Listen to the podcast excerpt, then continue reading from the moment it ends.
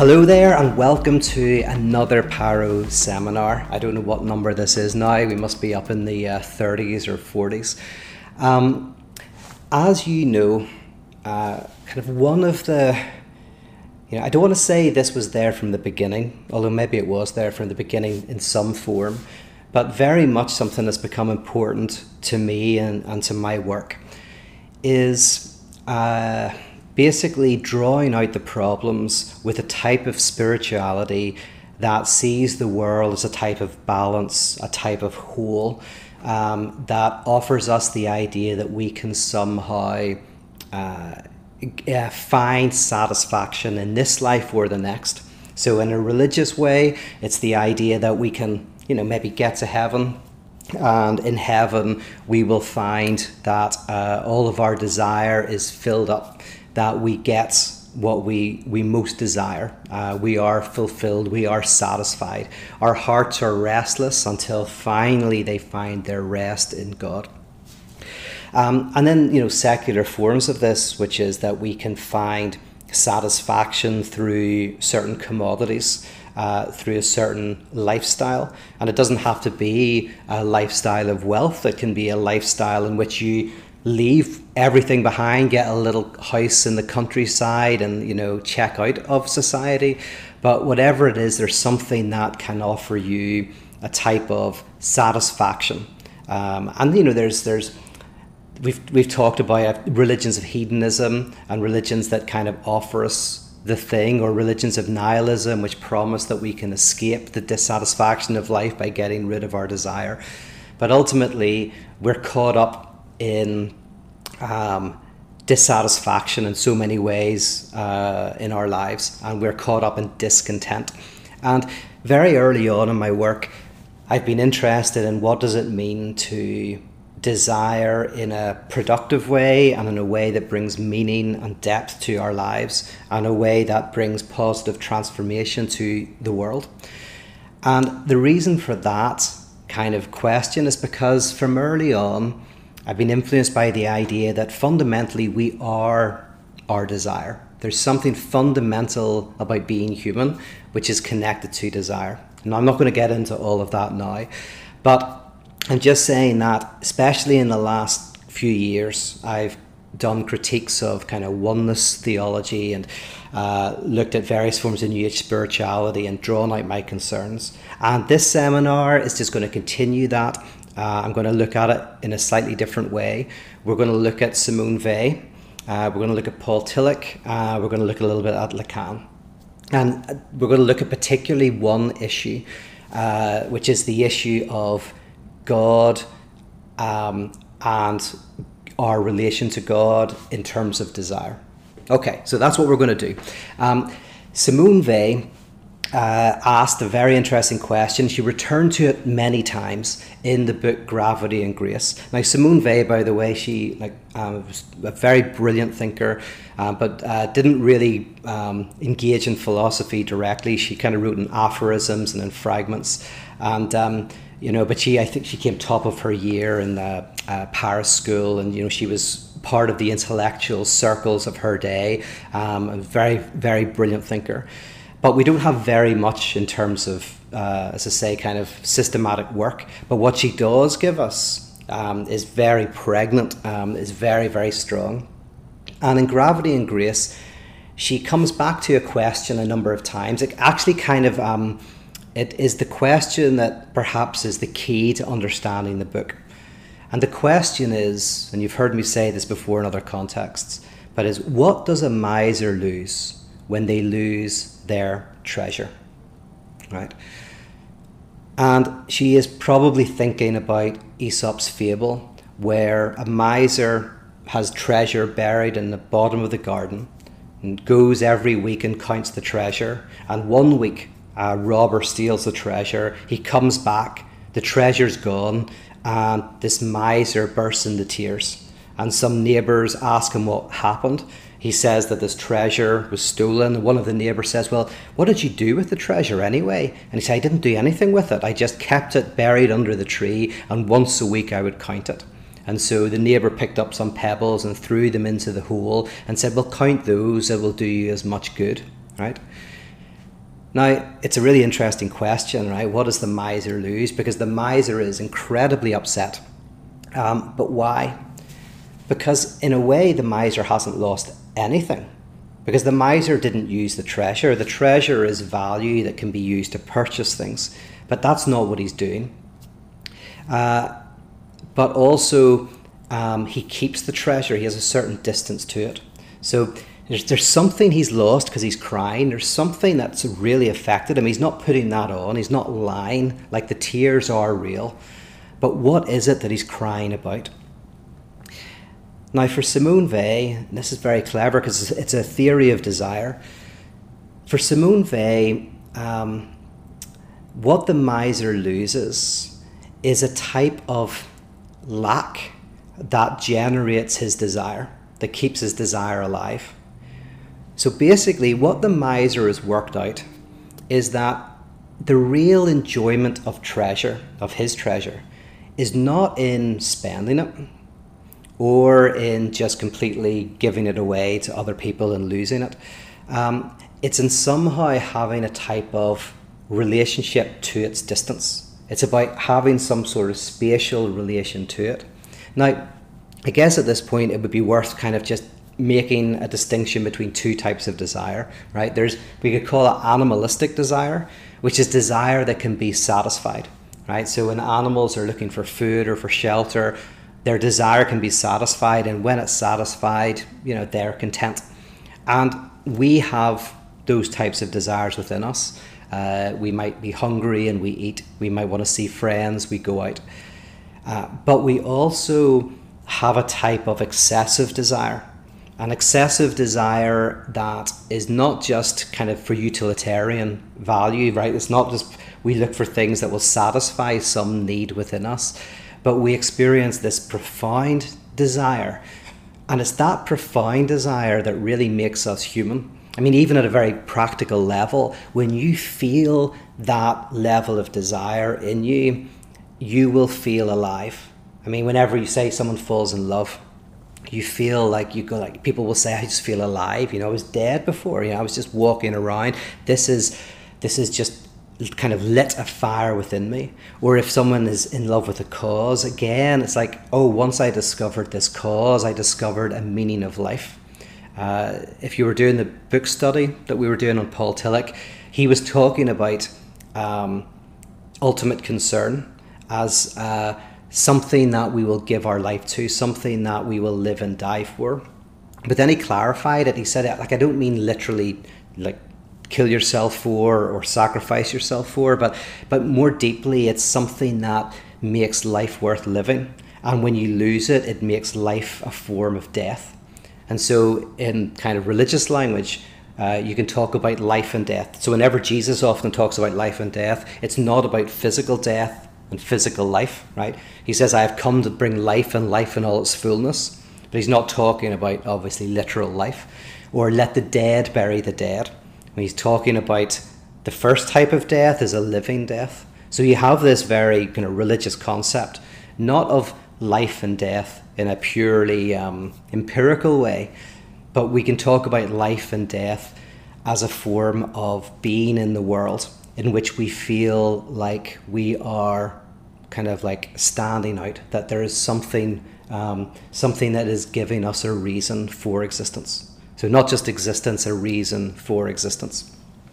And that's what we're talking about here, right? The miser has found a way of having an intense enjoyment through not having the treasure. So if he spends the money, if he uses the treasure, he'll get things that will be enjoyable, but he will lose that that incredible satisfaction that he's experiencing. And if it's stolen from him, again it will be taken away. So for Simone Weil, the miser is an example of someone who, in a negative way, uh, shows us the truth of desire. That the most powerful form of desire, human desire, is not really desire for something. It's a type of desire for nothing. It's a it's inflamed by a lack, right? Lack is central to this incredible form of desire. And that actually we don't want to satisfy that desire. It's actually that lack um, and that that kind of fire of desire that is itself pleasurable. There's something powerful in it. So if you're in love with someone and they are kind of inaccessible in some way, I mean, there's still a passion and an enjoyment of the struggle to try to win them over or to be with them and uh, it's kind of like almost like that's that's where the incredible thing is. So for example you know marriage or breaking up with someone can both be traumatic events because like the miser's treasure right? The object of your desire as a person. Potentially if you marry them it's like uh, closing the distance between them and maybe then you'll fall into kind of boredom. Or if you break up with them it's like someone stealing the treasure that person goes off with someone else and we all have seen this in our own lives or other people's lives where the person's fine until they see their partner or their ex partner with somebody else, and then they just fall apart. They break down because that has brought home to them that that what they had that was generating all of this desire is now utterly gone and inaccessible. So, you know, the marriage analogy kind of fits to some extent with the miser, right? That's always kind of a bit of a dilemma for people. Um, is uh, you know the extinguishing of love through either either extreme, or no, the extinguishing of desire through either extreme. Um, and we'll come back to love at the end of the seminar because there's a there's a way that's less tragic than that. That sounds terrible. It's like the bridges of Madison County when the woman can either be with her husband and be depressed, but he's a nice guy, but or run away with the um, the photographer who's this incredibly interesting person, but you know it's going to be a disaster, right? But it's kind of you're caught in this tragic uh, between a rock and a hard place. So Simone Weil goes right. There is something about desire that that involves not having, and actually the miser has developed a strategy for keeping that alive. So the, the miser is enjoying their lack. They are going down, they're counting their treasure. There's something enjoyable about not spending this. Um, it's also having a negative impact on their life potentially, but we'll skip that, right? counting the treasure, having this pleasure. Um, you could call this a type of quantum indeterminacy, right? Where the miser is able to maintain a space between presence and absence. So we have particle duality. This is like presence absence duality. The miser has the treasure but doesn't have the treasure, and in that space, uh, desire is born. So it's a type of Schrodinger's cat, Schrodinger's treasure, right?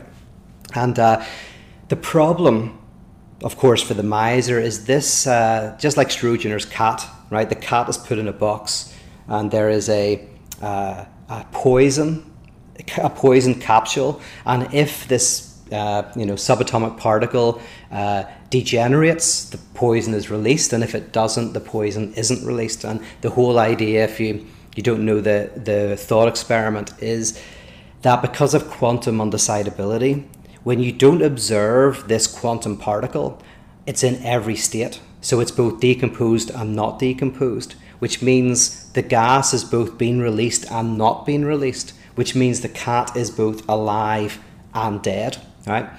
That's as long as you don't observe, but as soon as you open the box to observe the cat, it'll be either alive or dead, right? So you, your observation crunches this indeterminacy into uh, a binary opposition, right? That in basic. So in a way, that's what this treasure is, right? The miser is keeping this type of presence absence duality, but it can be crunched into a position. Either the miser gets too close and uses the treasure, or it's stolen away. And so this is where Simone Weil comes in. Simone Weil says that the miser gives us a glimpse into what we mean by the word God. So Simone Weil isn't arguing for the existence of God. In fact, this could be an argument for the non-existence of God, right? Um, she says that basically that religious practice and religious uh, uh, symbols point to a type of treasure that can never be uh, appropriated, taken, or stolen.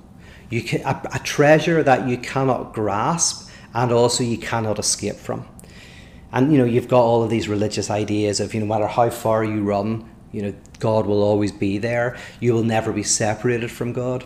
And at the other side, all of this stuff about how you can never grasp God, see the face of God, that there is always this absolute chasm between you and the absolute. So you do have these this kind of quantum dimension within re- religious language. And Weil is basically saying that God is the name for this nothingness that generates human desire, that, that, that, that makes us desirable creatures. And so, in a strange way, and this is the trick for Simone Weil, right? She could say, nothing satisfies us, right? So, the, the common sense way of hearing that phrase is nothing satisfies us. No thing will ever give you satisfaction. When you grasp the treasure, it will not live up to that excessive experience, uh, the fantasy that you have for it. Nothing will. But then Simone Weil adds the second meaning, which is nothing can satisfy us, which is we can't directly realize that the lack is what generates desire. And if we directly embrace the lack itself, we will find a form of satisfaction. In fact, for Simone Weil, this will make us not misers, right? Because we won't care about earthly treasures. We won't care. We'll we'll be freed from this notion that some material thing in the world will bring us absolute satisfaction, which is the promise of sacred and secular religions. It's what hooks us. It's often what hooks us into jobs we don't like. It it hooks us into trying to get things that we think will fix us it gets us, you know, getting into self help and all this kind of stuff, right? We are every day kind of caught up in the idea that something will satisfy us. And the terror is the idea that nothing will satisfy us. But then Simone Weil goes to a third position, right? So there's there's like the fear that nothing will satisfy you.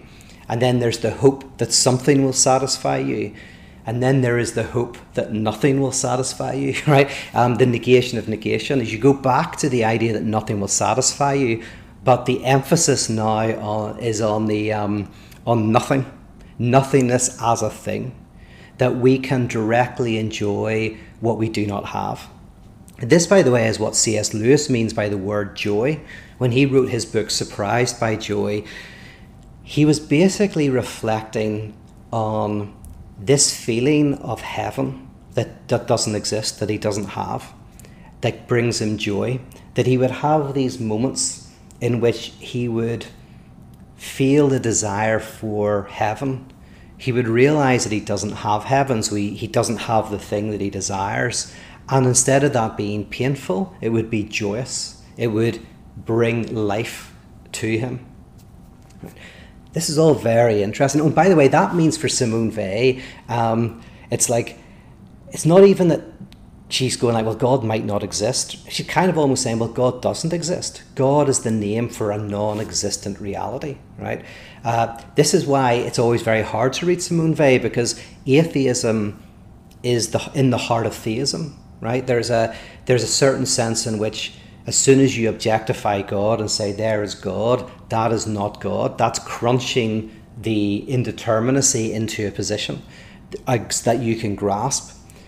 And so you can't look at Simone Weil and go, oh, she's arguing for the existence of God or not the existence of God. I mean, the word God is simply the name for a type of quantum indeterminacy that, that we existentially experience in our lives that we can directly embrace, that we can directly know. Um, okay, uh, I'm tempted to see if you know ask if you're kind of following me here, but I'm going to keep going to the end, and then I'll, I'll look at your questions. Now, I want to now just move on to Paul Tillich, and I'm gonna because there's a lot of what Tillich is doing that is similar to Simone Weil, right? Uh, but there's a different uh, dimension to it, which I think is actually more productive. So, first of all, Tillich has a similar notion of God, and like Simone Weil, he is not trying to argue for the existence of God as a being, right? Um, Tillich and, and are both fundamentally against that, so much so that they say that arguments for the existence of God are, are forms of atheism because the God that you, you end up with is, the, is not the God, is not what's, it's not what religious symbolism is pointing to in the word God because it becomes an object that you can know in some way and therefore grasp in some way. So both of them reject this, this approach. Um, and also, both of them are kind of phenomenological in the sense that they both start with an experience of desire, right? There, Simone Weil is in Gravity and Grace is talking about not God, but a type of desire, and then from that type of desire comes to a definition of God. And oh, and this is central to her term gravity and grace. I'll just explain that and then move on. The reason why this book is called Gravity and Grace is that the world of gravity is the world of things and objects, and it's the world of physicality, right? Gravity, you know, literally everything that's pulled down.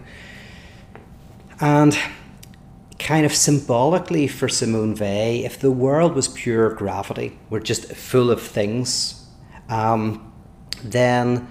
Uh, there would be no space for subjectivity. There would be no space for, for desire. What one needs is grace. And grace is not a thing, so it's not in gravity. Grace is an openness to a future possibility. Grace is the experience of an openness to a, another possible world, to other possible avenues. It's kind of like grace is what breaks open gravity. And so what Simone Weil is basically saying is the world is not pure gravity. I mean, you could even make this into a metaphysical argument that the world is not pure being stuff. Because if it was, there, if there were no gaps, right, if there was no novelty or possibility or process, um, there wouldn't be anything, or all there would be is stuff, the pure thingness which which would be pure nothingness, right? So you know, Simone Weil is kind of going. So there has to be kind of like a gap, uh, breaks, fissures within the world of gravity, and she calls that grace.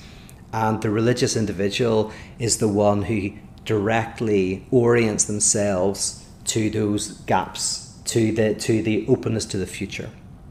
And you can hear elements of someone like John Caputo in this, where John Caputo talks about religion as an openness to the future to other possibilities, to other understandings. So never tries to close things down and says, here it is. And uh, we can see this in Buddhism, where you say, if you meet the Buddha on the road, kill him. Because the Buddha, if the Buddha was crunched into space and time, there in space and time, well, it wouldn't be the Buddha. There's something about the Buddha that is not graspable, that is always a to come.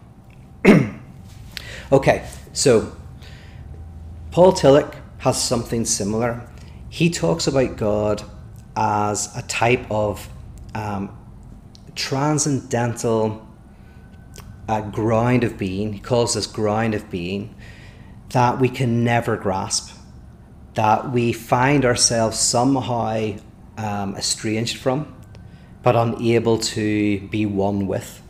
So Tillich, and now Tillich's not starting with the notion of God. He actually starts with this. This is an experience of being human: is to be alienated, to be estranged, to be dissatisfied, to not find satisfaction in objects and in things. Um, that there is something about struggle and and estrangement that is part of the human condition that we all feel. Now, most of us deny it, we repress it, um, we hide from it.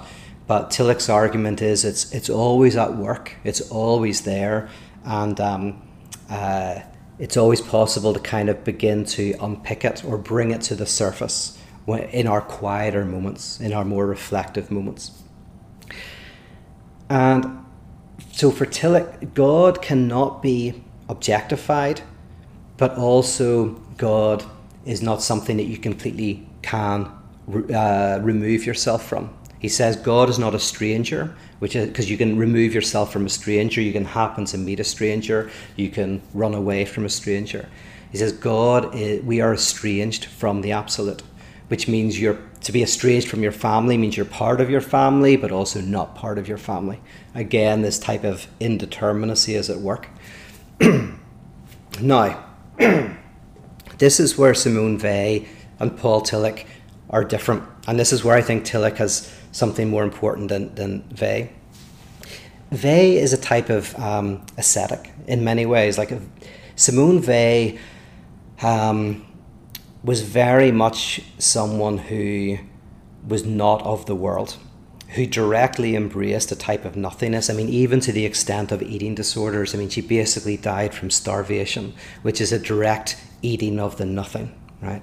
Um, so there's all of these elements of Simone Weil's life, but also of her practice, where she was completely detached from kind of the material world. She had a deep care and concern for people, um, but no um, connection with materiality. I mean, so there is a there was a very ascetic kind of dimension to to her life. Um, because for her, you can God is the nothing. God is the non-existent reality that we can directly embrace and enjoy directly enjoy the lack. Um, in contrast, Paul Tillich says the only way to encounter the nothingness of God is through some concrete thing.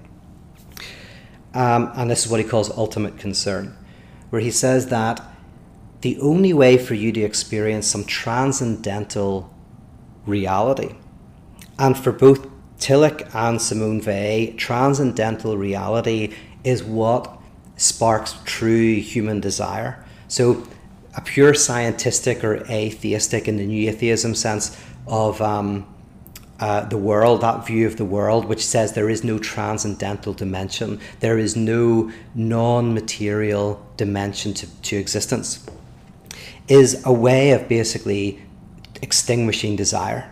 It's a way of kind of saying all human desire is just animal desire. There is no ultimate, there is no infinite passion, as Kierkegaard would say. There's no ultimate concern. There's no, there's no sense of something that is not just valuable or very valuable, but is of infinite value. Right? That's what Paul Tillich means by ultimate concern. Is there are things in our lives that we value, and there's things in our lives that we value highly, but there's also things in the world that we value infinitely, that we think that we should give our lives for, that we should sacrifice everything for. Now, we may never do that.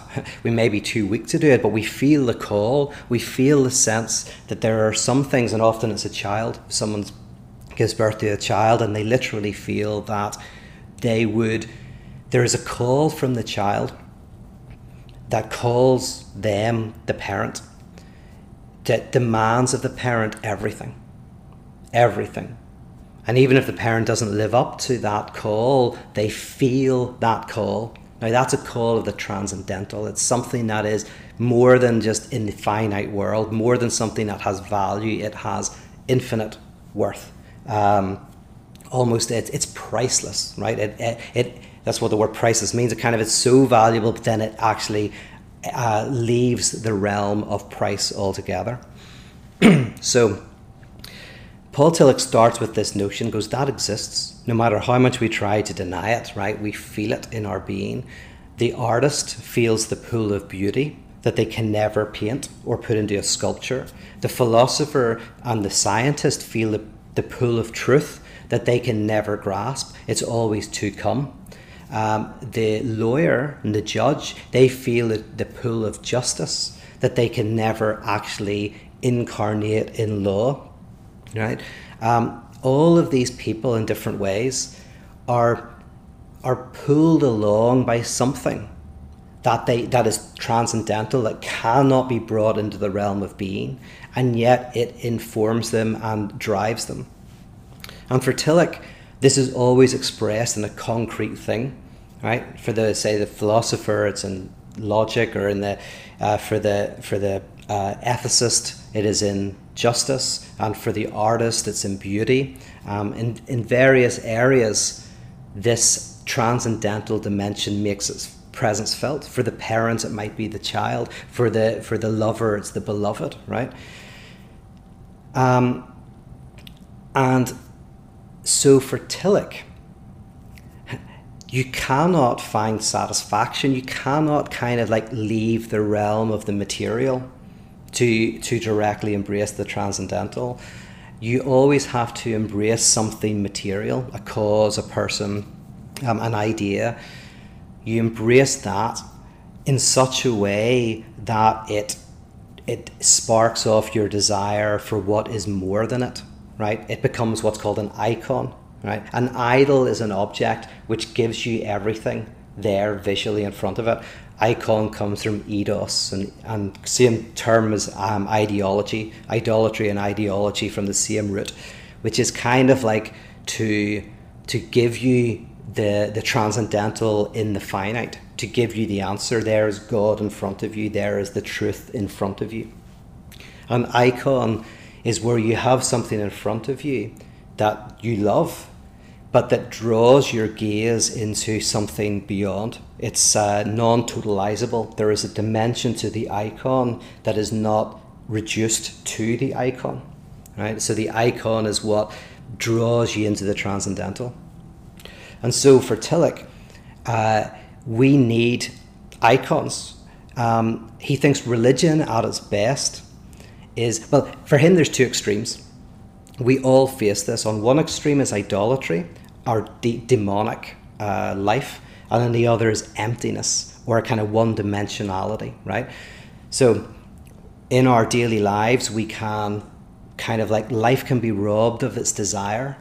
Now it's always there to some extent, but we, we repress it, we hide it, we get on with our daily lives, and we don't feel this this this this passion for the impossible, this passion for the transcendental.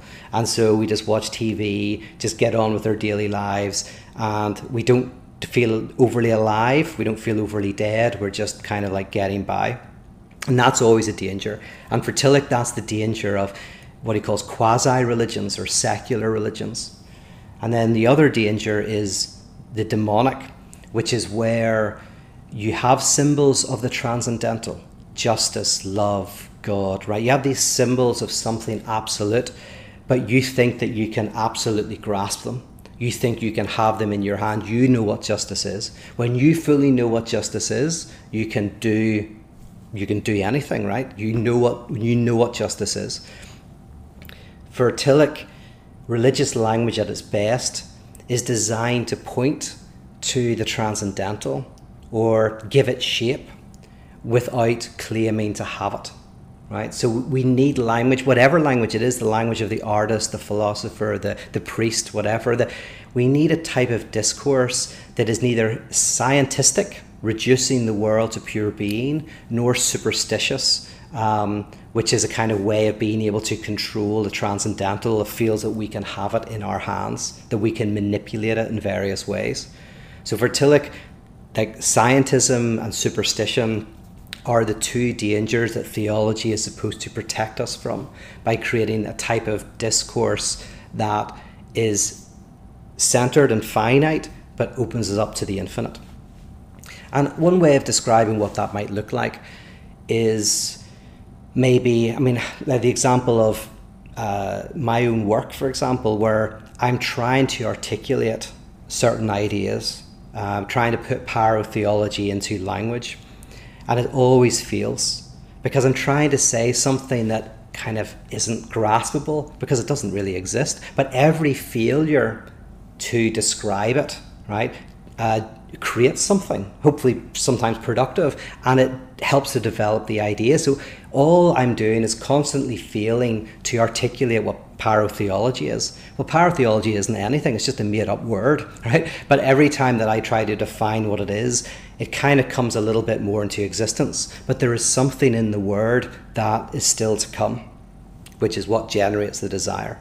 And that's kind of like um, an example of just what Paul Tillich is talking about here.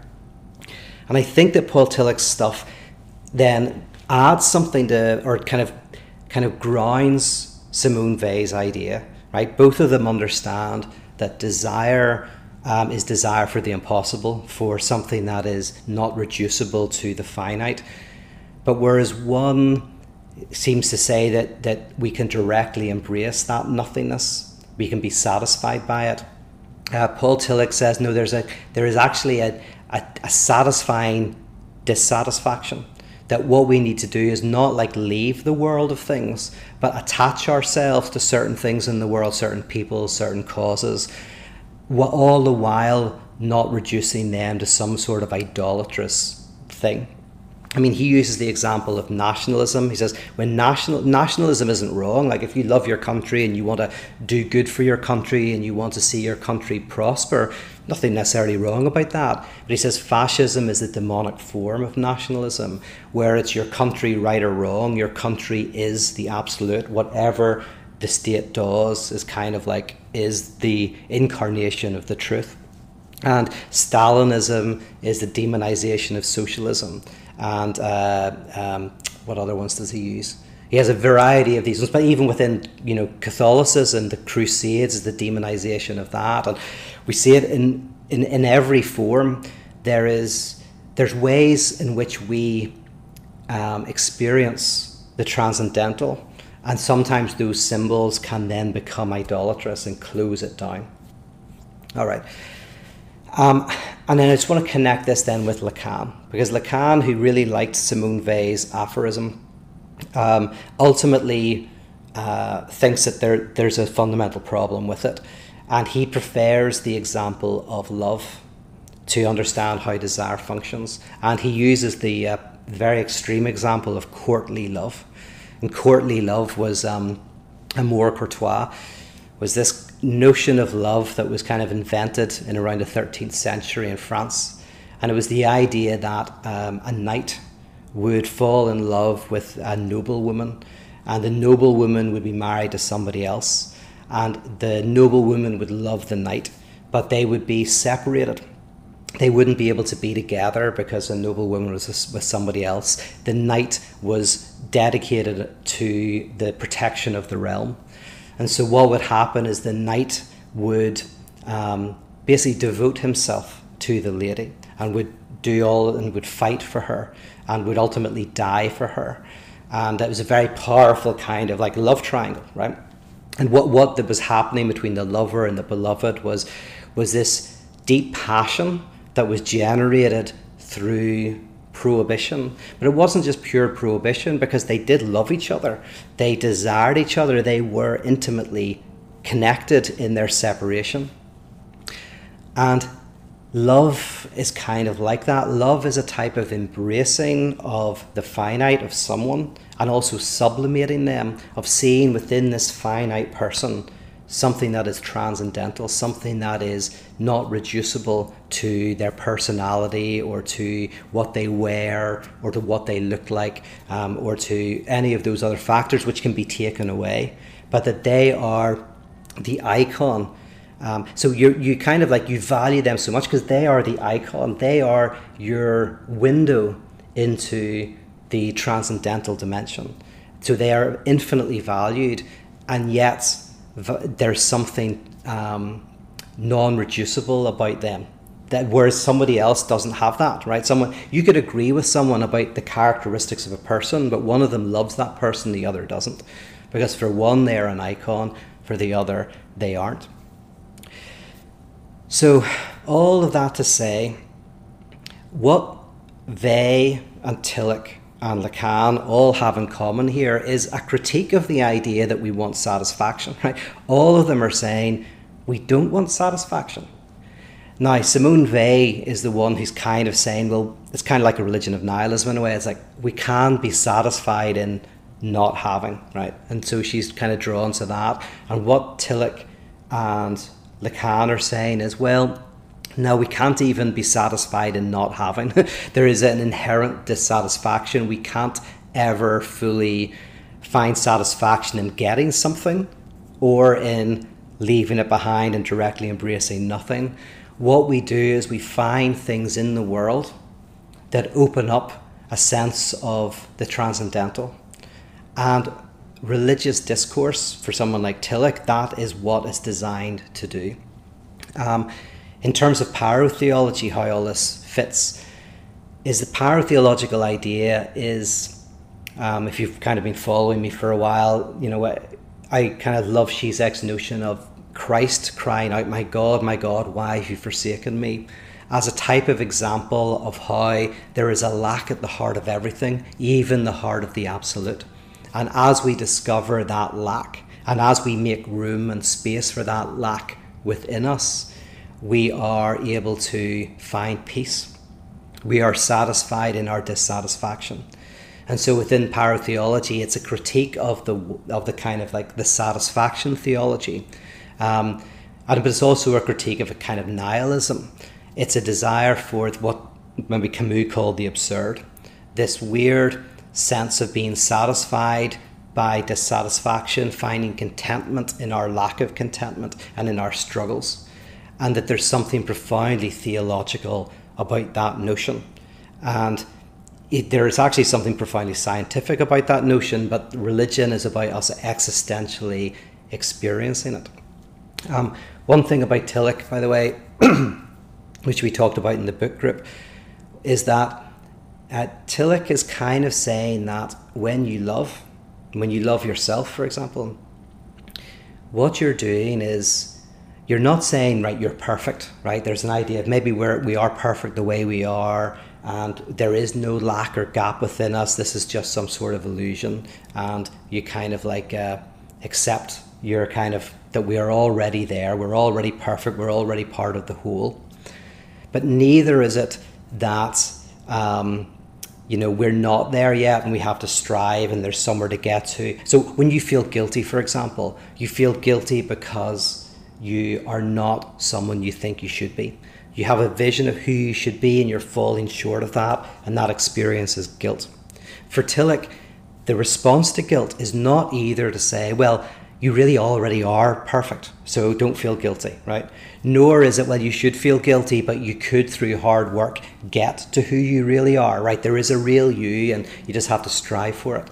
For Tillich, he says, no, to love and to love yourself is to embrace the guilt.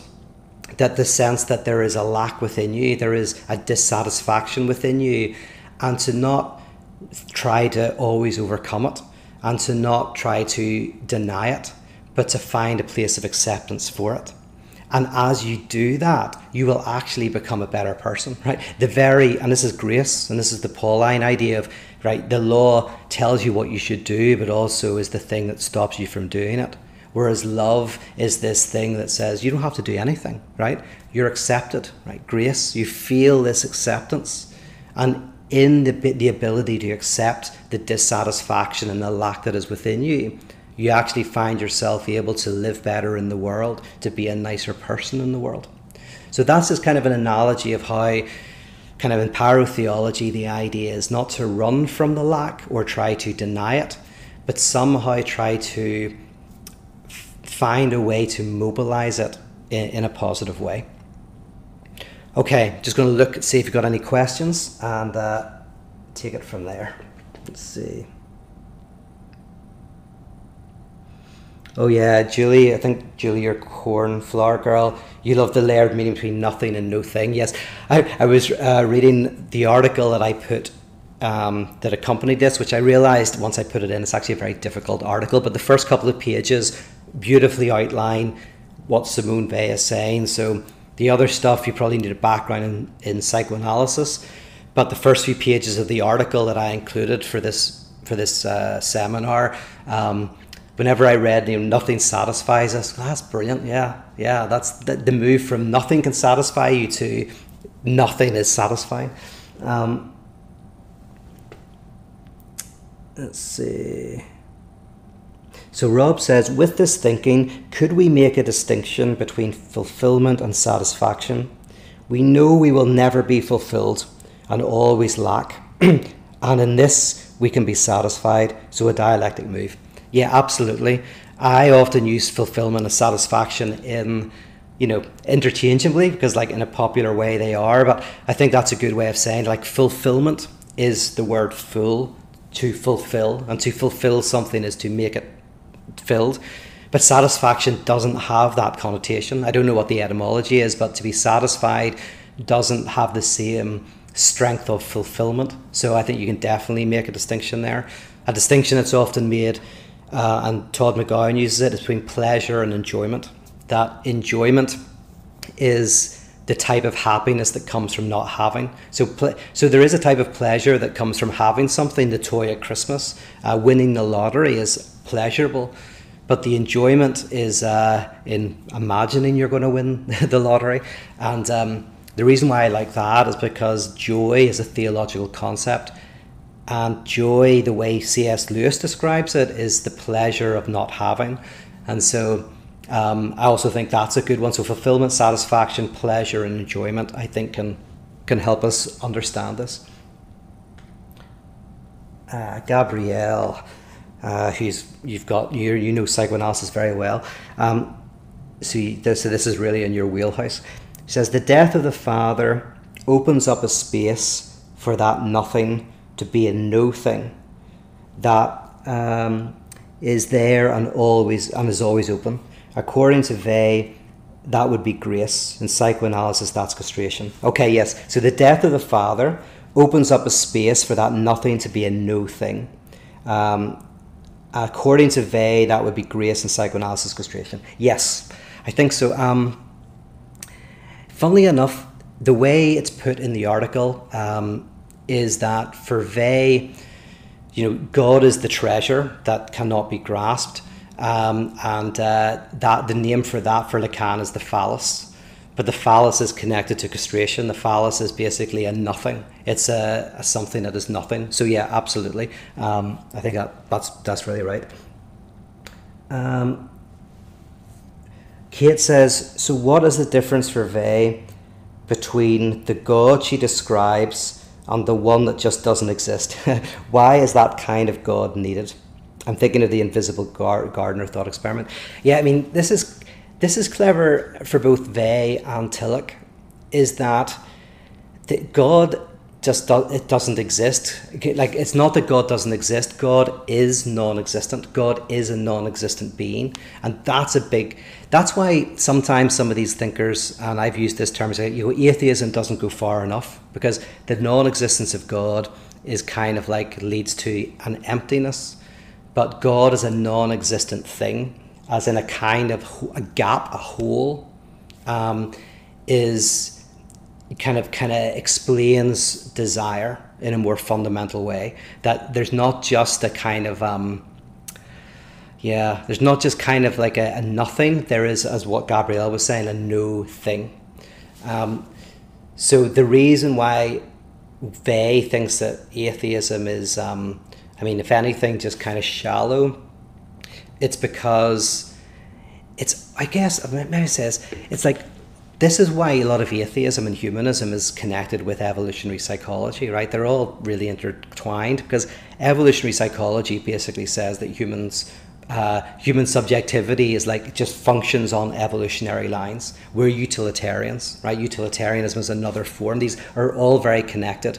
You'll find in smart people, there'll be utilitarians, evolutionary biologists, humanists, and atheists. And someone like Weil would feel that the thing they're missing is the no thing that actually makes humans humans. This, um, uh, you know, we lack in a different way than other animals. The lack is, it's like the difference between nothing and debt, right? Having no money and debt. Um, I don't know if I'm answering the question. Let's see what you said again. So what's it? Yeah. So, but so that's it. It's it's like the difference between nothing and debt. It's going like no, you have to have the mystics. The mystical atheism is so much more profound. That like there's something about the universe that has an active nothing, a, a nothing that is something, um, and. And this this is funny. This is different from, as I say, what's going on in the world of physics. But there's it's an analogous kind of conversation, right? There's a there's a um, or in mathematics and that kind of stuff. So I don't know if that if that answers it. It's just atheism is an attempt to kind of just is to render the nothing nothing. It's the difference between analytic philosophy and continental philosophy as well. In analytic philosophers, they go like, "What are you talking about? Nothing. Nothing is nothing. It's of no value." Whereas continental philosophers generally think that there is a type of cut in reality that that is something that generates desire, that generates ethics, that generates profound evil, that generates diversity within biological organisms. So there's a, there's a type of nothing that is actually profoundly transformative. Um, yeah. So it's almost like saying zero. As soon as you say zero, you've symbolized it, you've made it into something, and that was an advance for mathematics. Uh, oh, Scott says, "What's Pete? What's your ultimate concern?" Um, yeah, and I always wonder, like, can you, um, you know, if if your ultimate concern is whatever it is that drives that that kind of opens up the transcendental dimension to you. One of the ways that that reflects in my life, on the vague occasion that it does, is maybe, especially when I was writing back when I wrote six it was like six books years ago. I haven't written for a while. I need to get back to it. But the reason why i wrote six books in a row very quickly was because there was something driving something i was trying to say that kept failing and uh, so i think there was a dimension of that going on there you know and, and you know it reflects in one's personal life as well you know so but uh, i'd have to think about that. Uh, kate says Oh, Gabrielle says the debt that is something and the debt that is forgiven and becomes nothing. Absolutely, that's that's uh, yeah, very very key. Just uh, Gabrielle's bringing up this idea of like whenever a debt is paid, um, you know, it's filled when a debt's forgiven. The nothing that something is rendered nothing. Funnily enough, the Lord's Prayer, the original, um, is is about debts you know, so and if you read, I think it's in the King James, you read, uh, "Forgive us our debts as we forgive the debts of others." Um, so it's not like you know, you know, repay our debts as we pay the debts of others. It actually is, con- and it's supposedly um, somebody was telling me the other day that it was connected with economic factors like that you can connect the lord's prayer to to kind of like a dig at some of the economic issues of the day so forgive forgive our debtors um, it's not like forgive your sins it's something um, almost economic uh, Kate, is the lover versus the beloved the embodiment of the difference between desire and love? Hence why romance is about trying to bring the two into the same person. Yeah, so um, yeah, something I talked about in the fundamentalist, which Kate's referring to, is you know we can desire what we don't have, and we can love what we do. So someone can love the person they're with and desire someone they're not with, and not desire the person that they love, but all, but desire someone that they don't love. Right? Uh, to, to to cut into very simple categories, and you could say that desire in that way is in the the register of lack that often we desire something that is either not we can't get or is under threat of being taken away.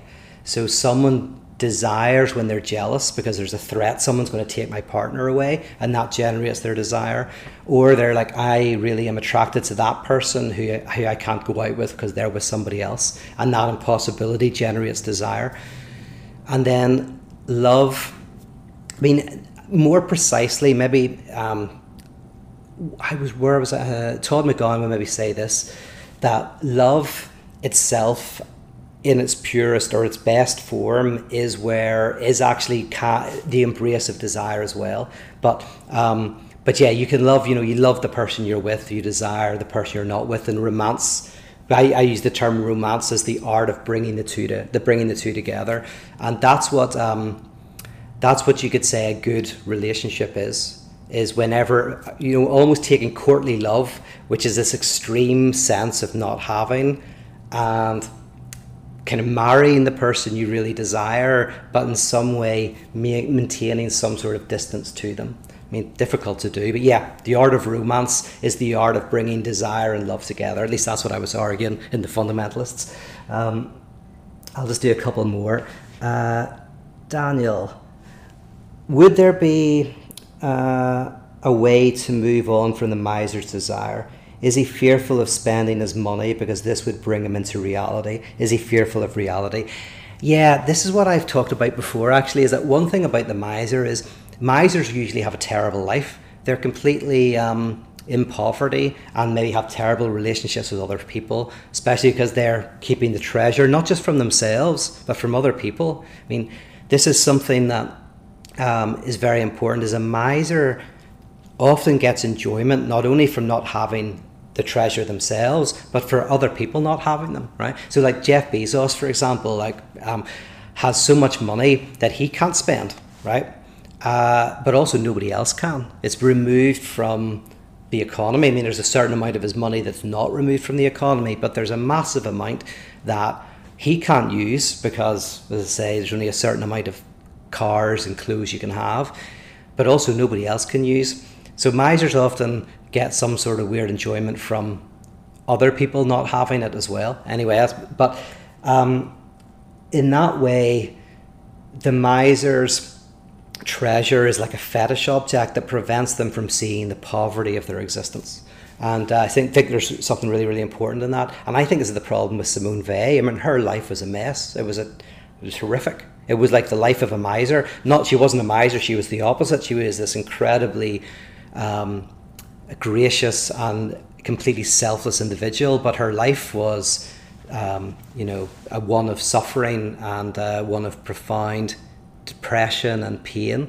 So I, I, think that's one of the reasons why Lacan ultimately didn't think the analogy of the miser was good. There's there's something about the miser that that when you follow that analogy, um, kind of so disconnects us with the world that we somehow can live in abject poverty and not and not um, feel the pain of that. Which, by the way, Simone Weil would advocate for. I mean, she kind of advocated for an extreme asceticism where you embrace poverty you have no desire for any treasures, right? You eat bread, drink water, kind of like have no interest in the world. And that's why I like and prefer Tillich's ultimate concern, because ultimate concern, you can't do that. Their only way to the transcendental is through an embrace of the material. Not every material, not, it's but an embrace of something in the world that opens up the transcendental and therefore means you're not embracing some extreme kind of disembodied, kind of amaterial kind of life. Oh, yes. Uh, someone's asked me, can I clarify Das Ding from the article? If you read the article, Das Ding is, um, I guess, initially Das Ding was the name for the mother, right, or the primary caregiver um, who you're separated from and then you always want to get back to, but you never can. Um, what we're we're kind of marked by this sense of a loss when you separate from your primary caregiver through a third, which is symbolically the father who separates the mother and the child, right? But um, but those can be played by anybody. Um, that but when the two separate, um, there is a feeling of a profound loss and the lost object can be called das Ding, the thing that we're marked by that we want to return to. So it's the nothing that generates our desire. So we're always looking for something that will be like the thing, but we never find it. Um, and so, you know, people manipulate that all the time by giving us the idea of objects that might be das Ding. Um, so that's one way of understanding it. Um, is it's kind of like this this the it's the kind of the let, let us call it the echo of the loss of the mother um, rendered into an object um, that we want back but we can't get back because it never it never existed all right thank you so much i hope that was it like what i was doing there was basically mostly doing that thinking off the top of my head getting this stuff into into some sort of like uh, structure so that I can kind of maybe make this into a chapter of a book. I'm thinking of writing a book called God is not. Um, is dash not. So you read it, God is not. God is the kind of quantum indeterminacy. And I'm thinking of starting with Simone Weil so, really, what you've been doing is helping me work out potentially the first chapter of that book. So, I appreciate you being my guinea pigs. Thank you so much. And um, I'll see you all again soon. Take care. Bye bye.